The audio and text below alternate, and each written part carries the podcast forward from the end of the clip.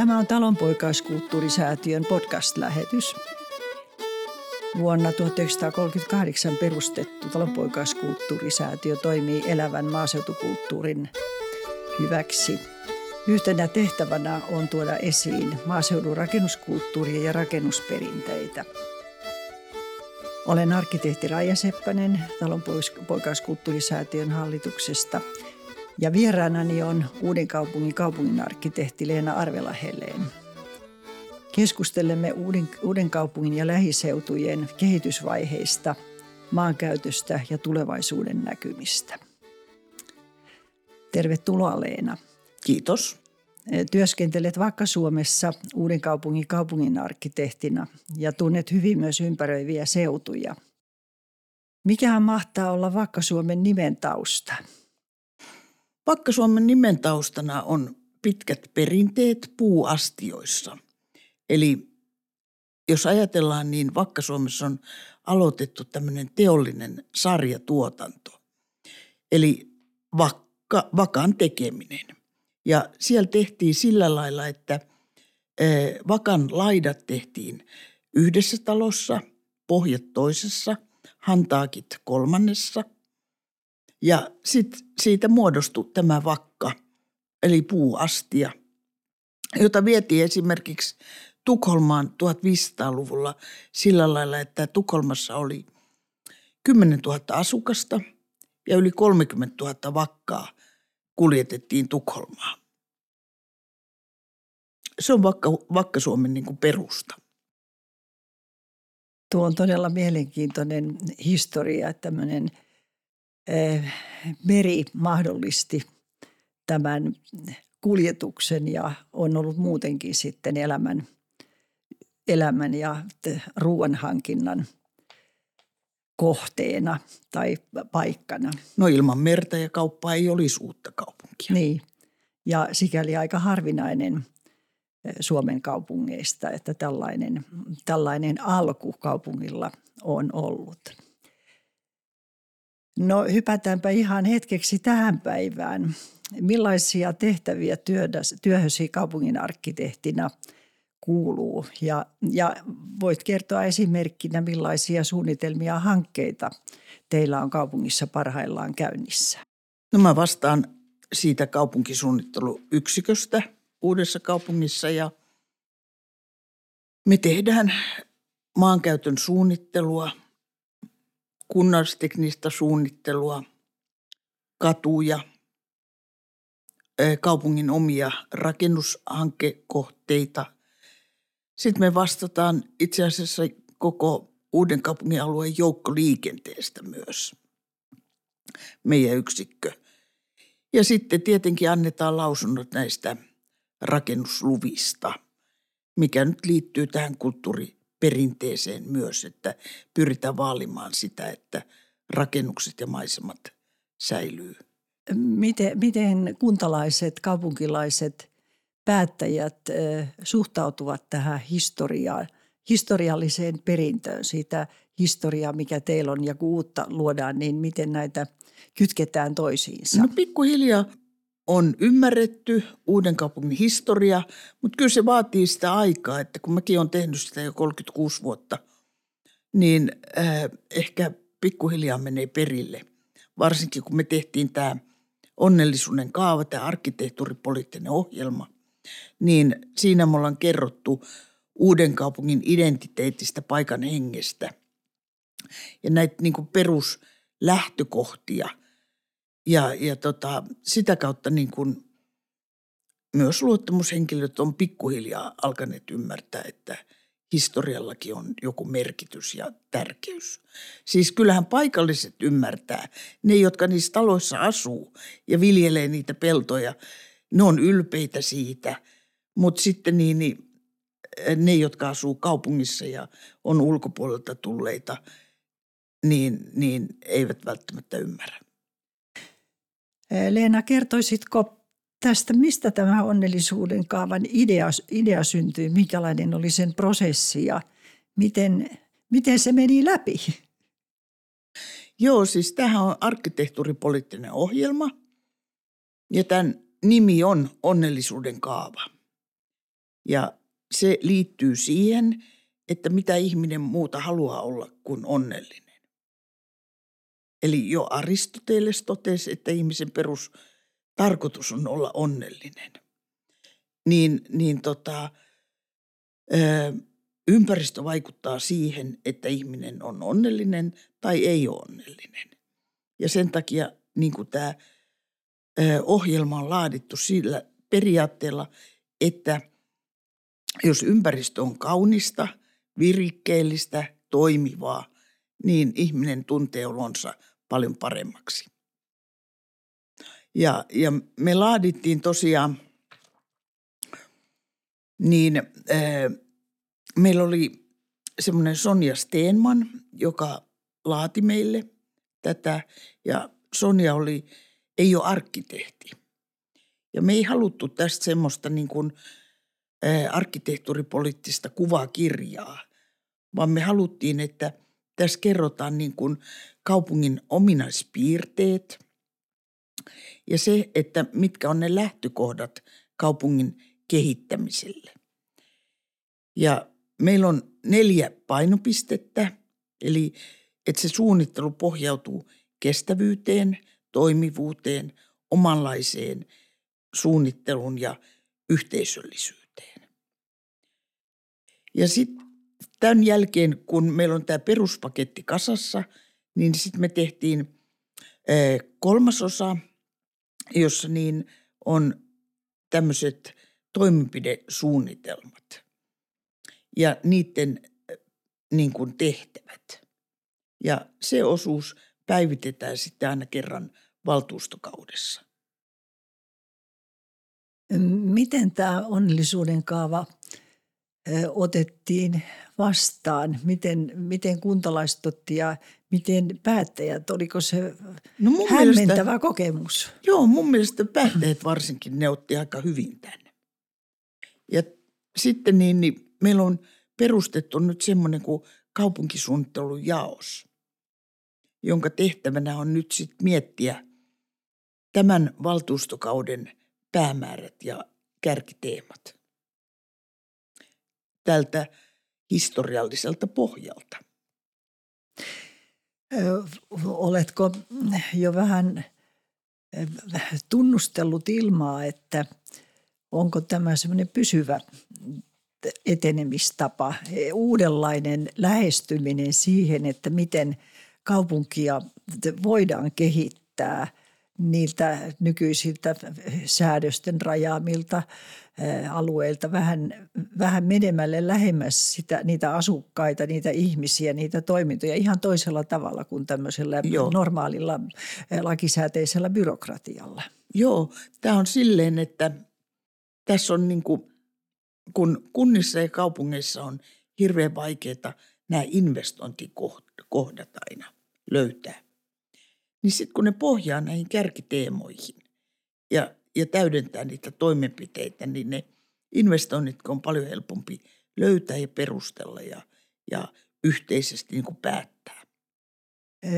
Miten sitten tämä organisaatioiden ulkopuolinen toimijakunta, yrittäjät, teollisuuslaitokset ja niin edelleen, niin mikä heidän roolinsa tässä voisi olla? Ja onko he olleet tässä vähän haistelemassa ilmaa tai suorastaan Joo, siis jo kyllähän meillä niin kuin nämä investoinnit ja, ja teemat niin kuin pohjautuu ja perustuu näiden kaikkien toimijoiden tarpeisiin.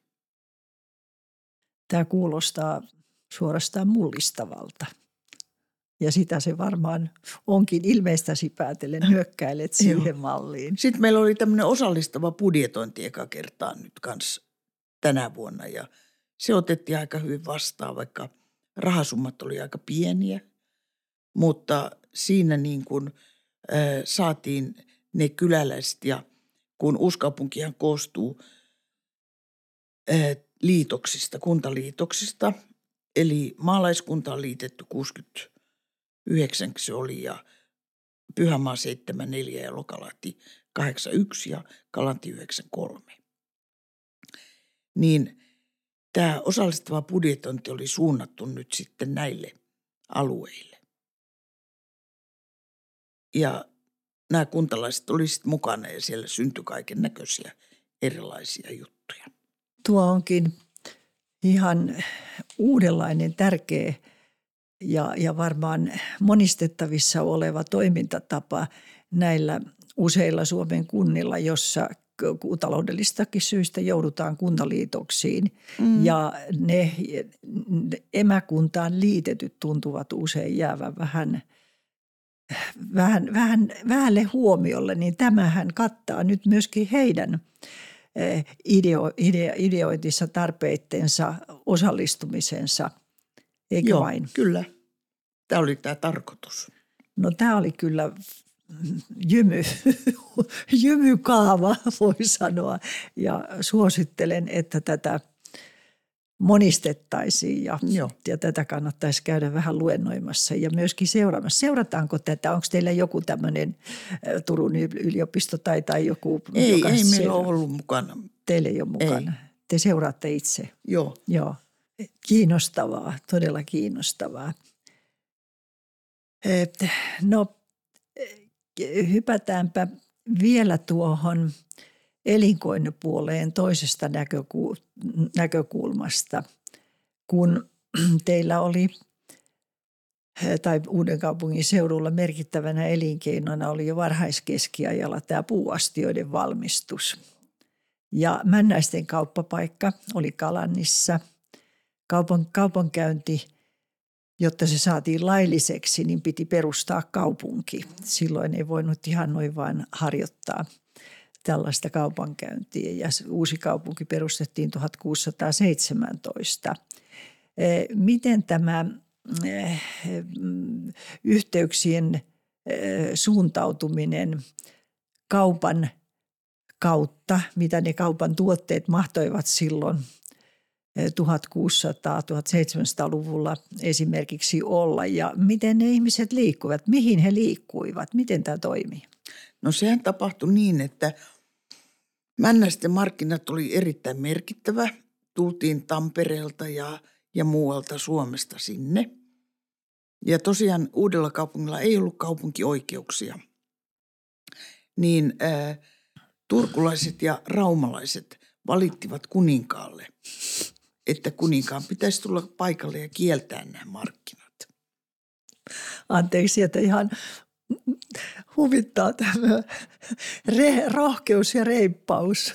No jatkamaan. Sitten kuningas tuli paikalle ja katsoi, että onpas merkittävät markkinat ja kaupankäynti oli todella vilkasta.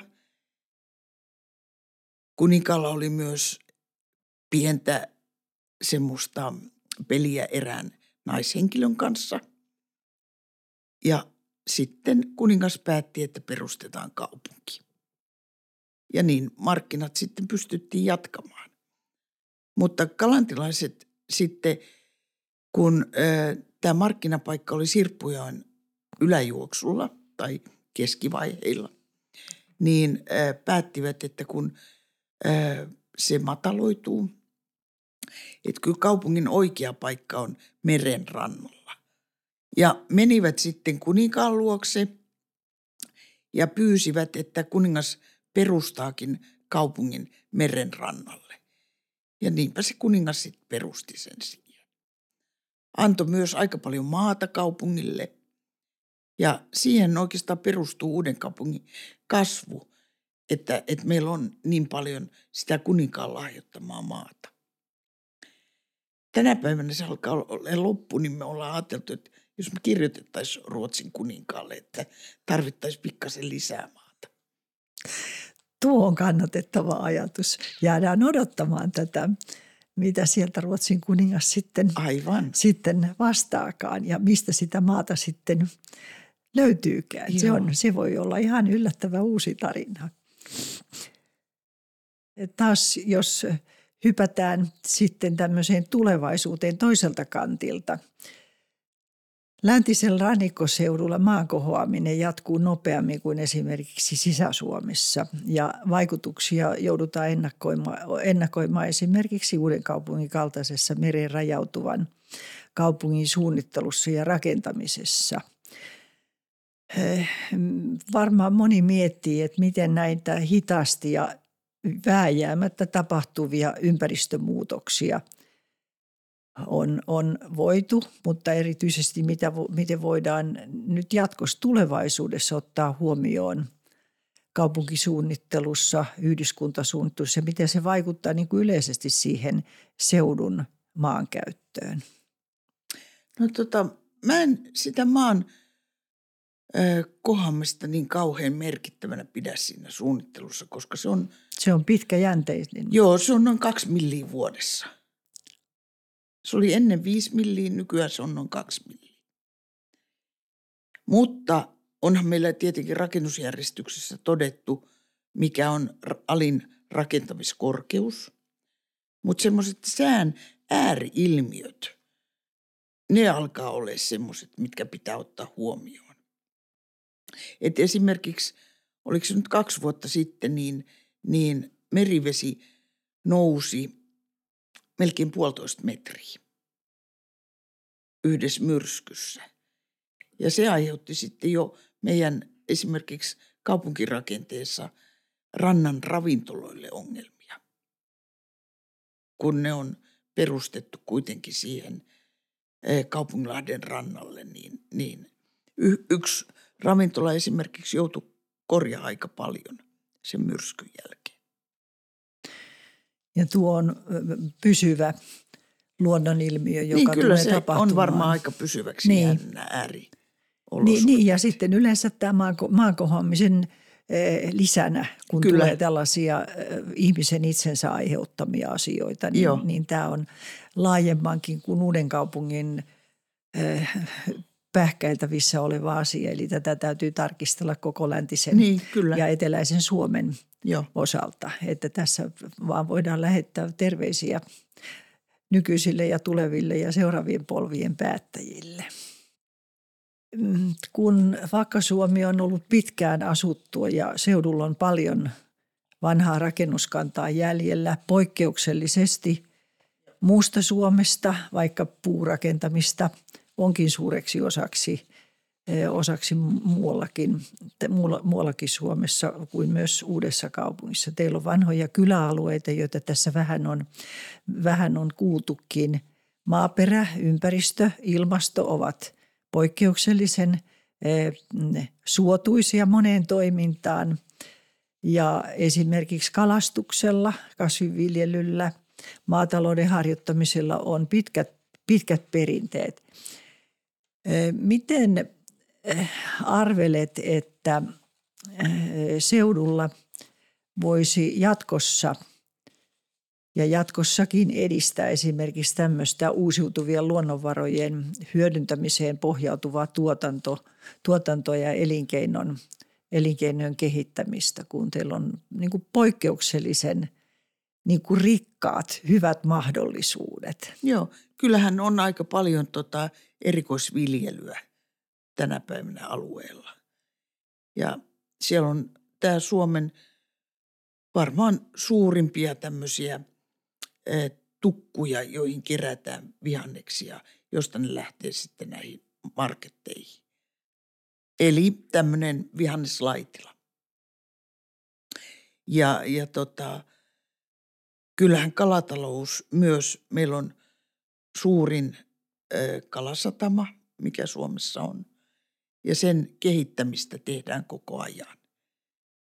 Ja se, että, että niin kuin tämmöinen niin sanotut vähempiarvoiset kalat, kuten lahnat ja särjet ja muut, niin niiden tämmöiseen jatkojalostukseen ja, ja muuhun pyritään myös satsaamaan.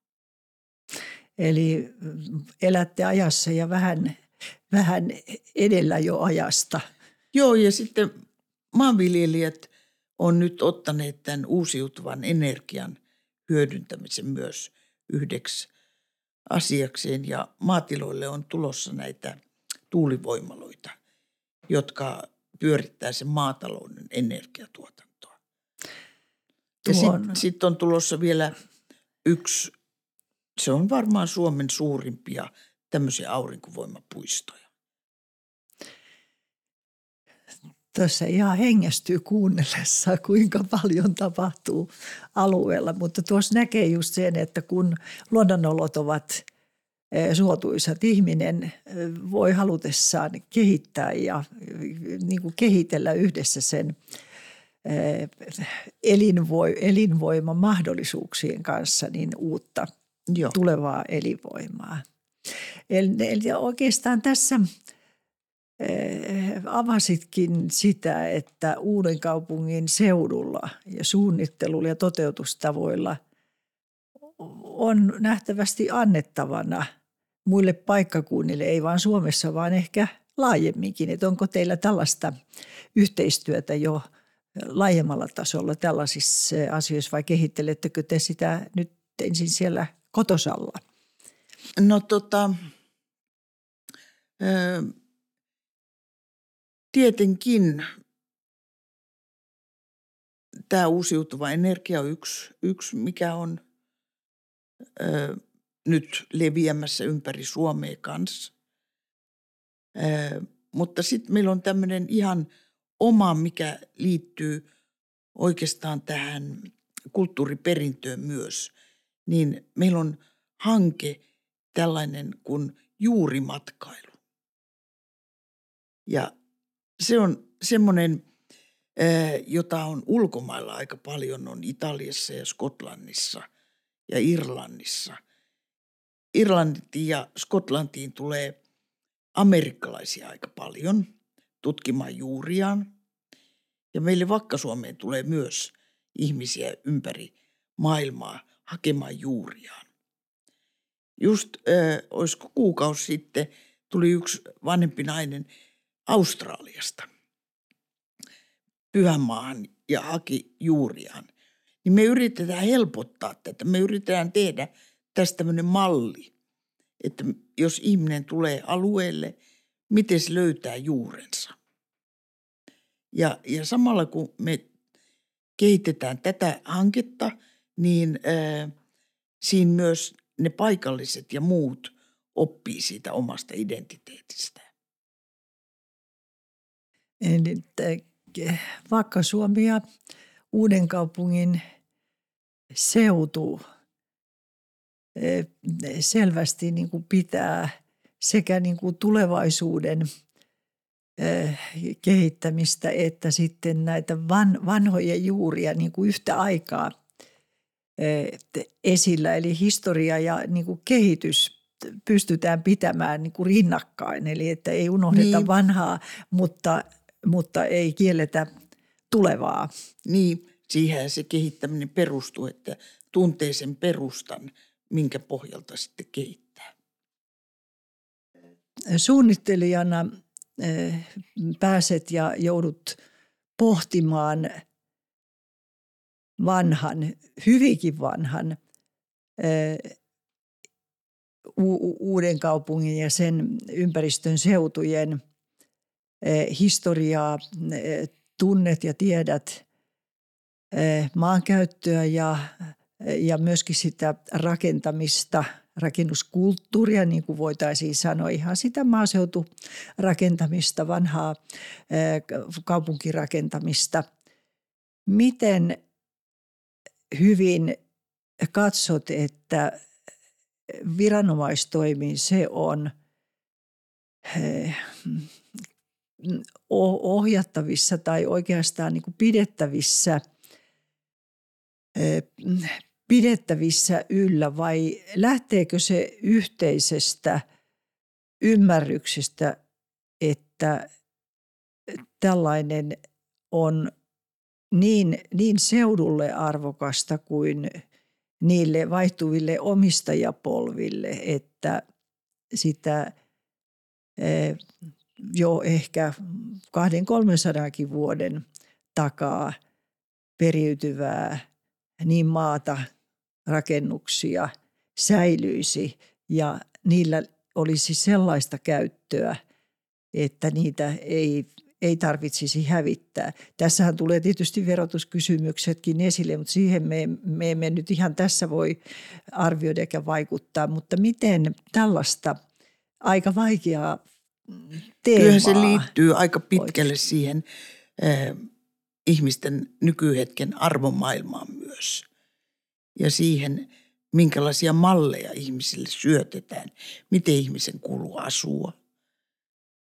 Ja, ja tota, eh, se on oikeastaan sillä lailla, että kun sulla on arvokas maatilan päärakennus ja sun vanhemmat on esimerkiksi asuneet siinä, niin seuraava sukupolvi ei välttämättä ymmärrä sen arvoa ainakaan heti. Voi olla, että ne on rakentaneet siihen viereen uuden talon, jolloin se vanha talo sitten jää siihen tavallaan niin kuin vähän hyljätyksi, jolloin sitten asumattomana sen kunto huononee koko ajan. Eli se on itse asiassa se vaara, että meidän arvomaailma ohjaa meitä siihen, että me muutetaan pois niistä hienoista kulttuurihistoriallisesti merkittävistä rakennuksista. Ja, ja tota, se työ, mitä pitää tehdä, on nostaa niiden arvoa tämän nykykulttuurin rinnalle, joka antaa sitten televisioissa ja lehdissä aivan erilaisen fiiliksen. Mutta tota, kyllä mä oon sitä mieltä, että myös, että kyllä valtion pitäisi jotenkin tukea enempi tätä meidän rakennuskulttuuria ja, ja sitä, että se säilyy.